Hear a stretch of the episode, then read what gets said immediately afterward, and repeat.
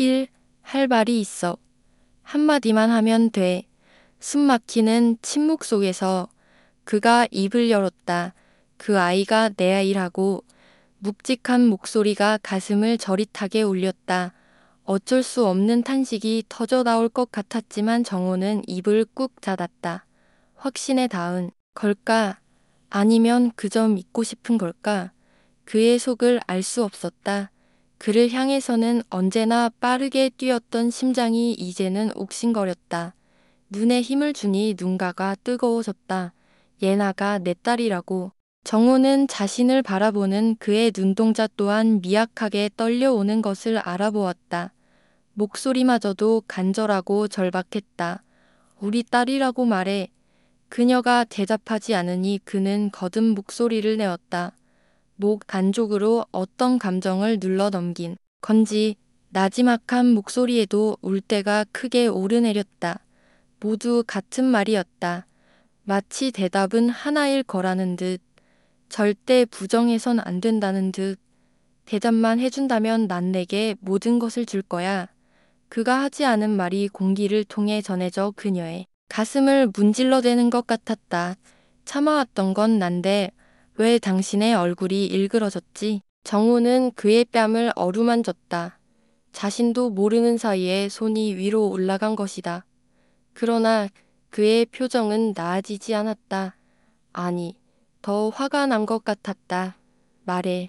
제 뺨을 간지럽히는 손을 붙잡은 그가 좀 더 커진 목소리로 대답을 종용했다. 말해. 제발, 누가 이 남자를 미치게 했는가? 누가 이 남자를 이토록 절박하게 만들었는가? 진실이든 거짓이든 그는 이제 상관없는 것 같았다. 그를 위해서 입을 열어야 했다. 제 대답에 무게를 가늠해보는 그녀의 눈동자가 길을 잃은 아이처럼 서성거렸다. 그저 그녀가 온전히 자신의 것이기를 바라는 그의 욕망이 잘못된 판단을 내린 것일 수도 있다. 그녀 하나를 움켜쥐기 위해서 다른 모든 걸 버리겠다는 위험한 충동일지도 모른다. 하지만 실은 그녀 또한 간절히 원하던 것이기도 하다. 스물셋이었던 그녀는 어느덧 서른이 되었다. 자그마치 7년. 이제 그만 이 고통을 끝내고 싶었다. 자신을, 그리고 자신의 딸을 속이지 않는 사람이 되고 싶었다. 맞아, 당신 아이야. 담담하게 목소리를 내었지만 말끝은 이내 흐물어지고 말았다. 어쩔 수 없는 감정이 목소리와 함께 터지며 눈앞의 모든 것을 흐릿하게 만들었다. 우리, 우리 아이야. 더듬더듬 진실을 말했다. 그가 원하는 진실을 이정우 23세 그녀에게 있을 수 없는 일이 일어났다. 임신 테스터를 쥔 손이 바르르 떨려왔다. 이럴 리가 없는데 흐릿한 두 줄도 아니고 사인펜으로 그은 듯 선명한 두 줄이었다. 창밖이 화창한 날, 그녀의 집 안에서만 폭풍이 이는 것 같았다. 정말로 일어날 수 없는 일, 정말 이럴 리가 없는데, 목소리에도 울음이 고였다. 이러면 안 되는데, 그저 그날 이 늦어지는 게 신경 쓰였을 뿐이었다. 아주 약간 속이 울렁거렸고, 졸음이 많아진 게 이상했을 뿐이었다. 울렁거리는 속을 가라앉히려 찾은 약국에서 충동적으로 테스트기를 샀다. 약국에서 계산을 하고 나올 때만 해도 괜한 걱정이라고 생각했는데 결과를 확인한 후 자리에서 끙끙 앓던 정호는 다시 집을 나섰다. 다른 약국으로 가서 지갑을 탈탈 털어 테스트기를 세 개 샀다. 제발 아까 그게 불량이었기를. 그러나 그녀의 염원은 이루어지지 않았다. 테스트기는 모두 같은 결과를 보여주었다. 정호는 머리를 쥐어뜯었다. 울고 싶었다. 이런 줄도 모르고 그제도 술을 마셨는데 아니 지금 술이 문제가 아니라고 내면이 둘로 갈라져 옥신각신하는 것 같았다. 침착하자. 침착해야 해. 정우는 가슴을 찬찬히 쓸며 지그시 심호흡했다. 연애 기간은 6개월. 그녀도 그도 첫 연애였다. 아니, 솔직히 모르겠다. 생각보다 정우는 그에 대해 아는 것이 별로 없었다. 정지현, 나이는 스물여섯. K대 경영학과 4학년 졸업을 앞두었고 취직을 할 예정이라는 것. 어느 회사에 갈지는 아직 정해지지 않았다는 것. 아버지는 과자 공장을 운영하신다는 것. 그에 대해 아는 것은 이 정도였다. 정호는 워킹 홀리데이로 호주에서 지내던 어느 날 이틀을 굶고 한인마트 앞에서 울다가 지연을 처음 만났다. 그는 돈이 없어서 밥을 못 먹고 있다는 그녀에게 스무 달러를 빌려주었다. 그것을 계기로 두 사람은 종종 연락하는 사이가 되었고 한국으로 돌아와 다시 만나게 되었다. 그가 좋은 남자라는 것을 잘 알고 있기에 정우는 그를 절대적으로 믿었다. 그가 가족에 대해서 얘기하는 것을 꺼려도 다 그럴 만한 사정이 있을 거라고 여겼다. 아버지는 집에 잘 안 오셔. 26년 동안 아버지랑 대면한 건 손에 꼽을 정도야. 생각해보니 그는 이런 말을 한 적이 있었다. 그래서였던 것 같다. 그 또한 자신과 마찬가지로 결핍이 있었다는 것을 알게 된 후, 정호는 그에게 과거를 시시콜콜 묻지 않게 되었다. 그래도 연애에는 아무 문제가 없었다. 연애는 현재형이고 행복한 거니까 지난 6개월은 행복으로 가득 채워져 있었다. 다른 것이 끼어들 틈이 없었다. 그는 감정을 말로 드러내는 법이 별로 없었지만 그 외엔 너무나도 좋은 남자였다. 늠름하고 다정하고 예의 바르고 배려심 있고 온갖 좋은 표현을 그에게 갖다 붙일 수 있었다.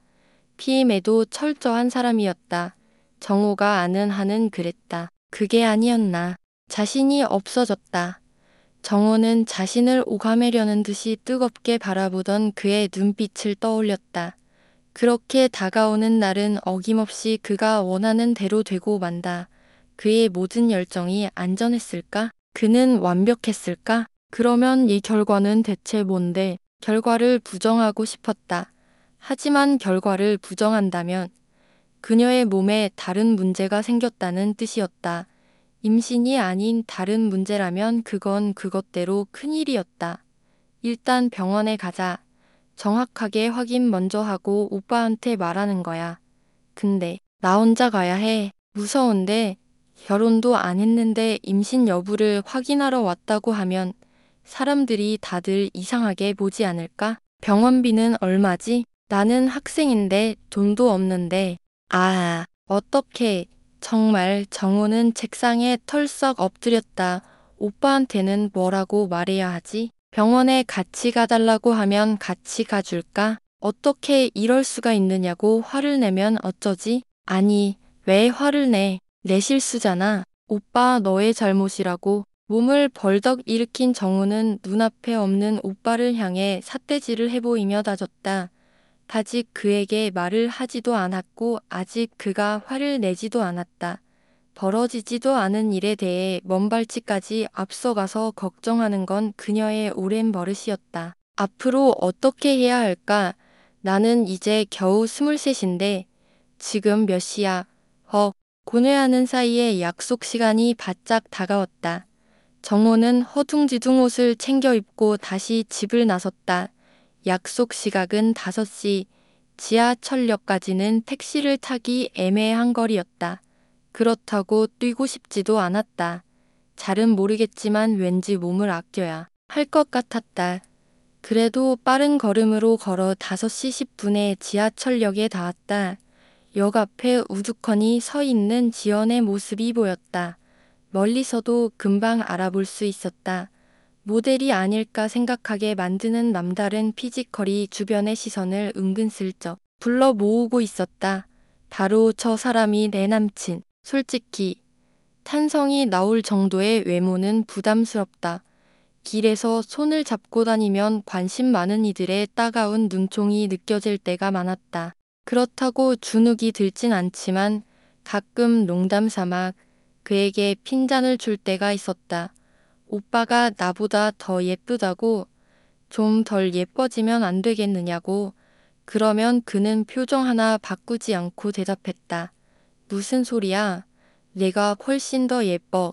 자신과 그녀를 비교하는 게 가당키나 하냐는 듯이 남이 듣기 좋은 소리를 하려는 게 아닌 순도 100%의 진심이라는 걸 잘 알고 있었다. 그에게 엄청난 콩깍지가 씌인 것 같아 걱정스러우면서도 정우는 행복했다. 사랑하는 사람에게 예뻐 보이고 싶은 건 본능이니까. 지연의 모습을 발견한 정우의 발걸음이 느려졌다. 정호를 발견한 지연은 곧장 걸음을 옮겼다. 미안, 오래 기다렸어. 눈앞에 다가온 지연에게 정우가 말했다. 지연은 정우의 물음에 대답은 않고서 외투의 단추를 빠르게 끌렀다. 왜 그러고 나와? 주저없이 훅 벗어버린 외투가 그녀의 어깨에 걸쳐졌다. 임신 테스트기의 충격 때문에 옷을 든든히 입어야겠단 생각을 하지 못했다. 정우는 그제야 자신이 초가을 외투를 입고 나온 것을 깨달았다. 지연은 빠른 손놀림으로 그녀의 두 팔을 외투 소매에 쑥 끼웠다. 너른 어깨, 탄탄한 가슴의 윤곽을 따라 그의 셔츠가 팽팽해졌다. 나도 스타일이 있어. 제 옷으로 눈사람을 만들어주는 그에게 정우가 투정 부렸다. 그러거나 말거나 지연은 마저 단추를 채웠다.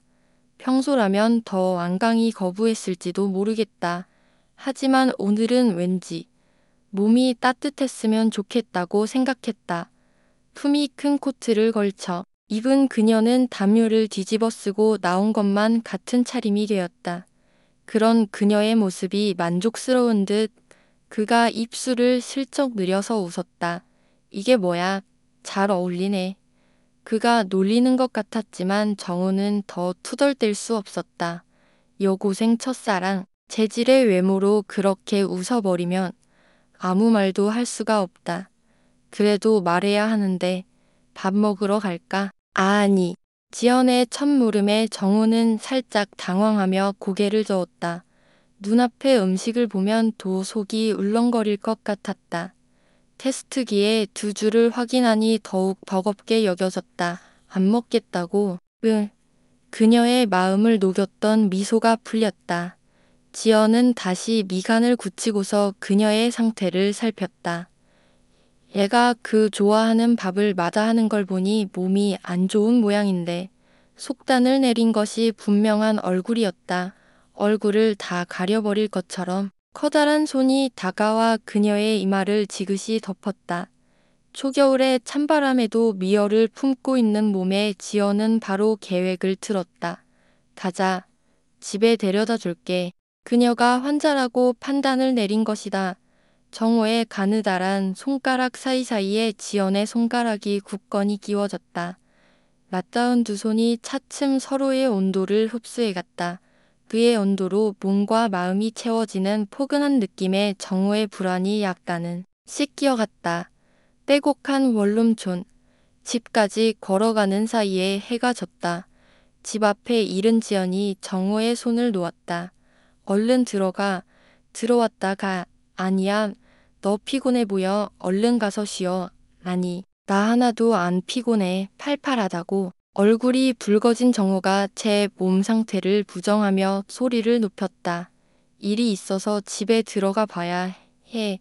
따뜻하게 웃어준 그가 다른 핑계를 대었다. 무슨 일? 어? 이정우. 그에게 질문을 던진 순간에 멀찍이 떨어진 곳에서 남자 하나가 정우의 이름을 불렀다. 선배. 고개를 돌린 정우가 남자를 향해 말했다.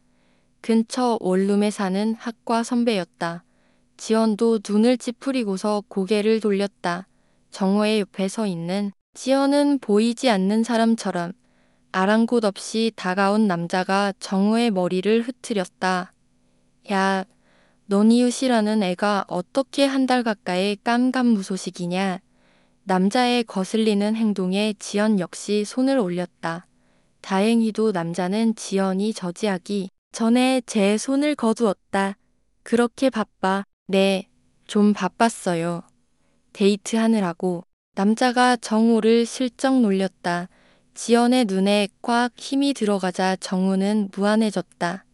정우가 입술을 말아 감춘 사이 뒤늦게 지연의 살벌한 눈빛을 제대로 알아본 남자가 곧장 발을 뒤로 뺐다. 데이트 잘하고 나중에 밥 한번 먹자. 남자는 지연에게 까딱 눈인사를 하고는 바로 자리를 떴다. 남자가 떠난 후 잠시 공기가 거북해졌다. 왠지 해명해야 할 것 같은 느낌에 정우가 조심스럽게 입을 열었다. 학과 선배인데 이 근처에 살아 올라가자. 그가 다시 계획을 틀었다. 좀 전까지는 그냥 가겠다고 하고선 일이 있다고 하고선 그와 조용히 얘기하길 바랐던 정우도 고개를 끄덕였다. 하지만 왠지 계단을 오르는 발걸음이 무거웠다. 자신을 뒤따르는 묵직한 발소리가 곧장 자신을 덮쳐버리고 말 것만 같은 긴장감 속에서 정우는 천천히 걸음을 옮겼다. 이내 3층에 닿은 두 사람. 정우의 가느다란 손가락이 도어룩을 풀고 고요 한가운데 덜컥 현관문이 열렸다. 내 평남짓의 아늑한 공간. 그 포근한 공간에 오늘은 몇 번 폭풍이 몰아치는 것 같다.